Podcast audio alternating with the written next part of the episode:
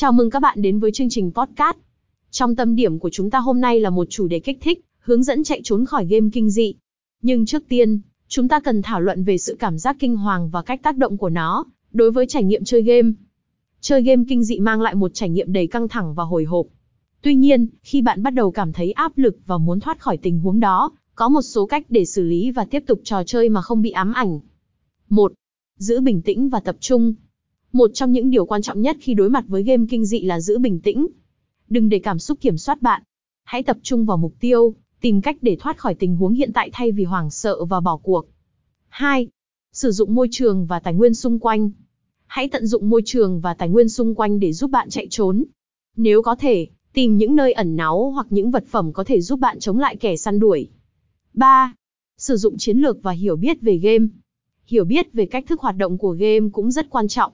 Nắm vững các cơ chế di chuyển, cách thức kích hoạt các sự kiện trong game để có thể tận dụng tối đa những điểm mạnh và tránh những điểm yếu. 4. Tìm hiểu về kẻ săn đuổi. Nắm rõ về kẻ săn đuổi. Điều này giúp bạn đưa ra quyết định thông minh về việc tránh, chống lại hoặc tận dụng điểm yếu của chúng để thoát khỏi nguy hiểm. 5. Điều chỉnh cài đặt game. Nếu áp lực từ game quá lớn, hãy xem xét điều chỉnh cài đặt game để làm giảm sự kinh hoàng hoặc tăng cường khả năng tự vệ của nhân vật. 6. Tìm cách thư giãn và tạo khoảng trống.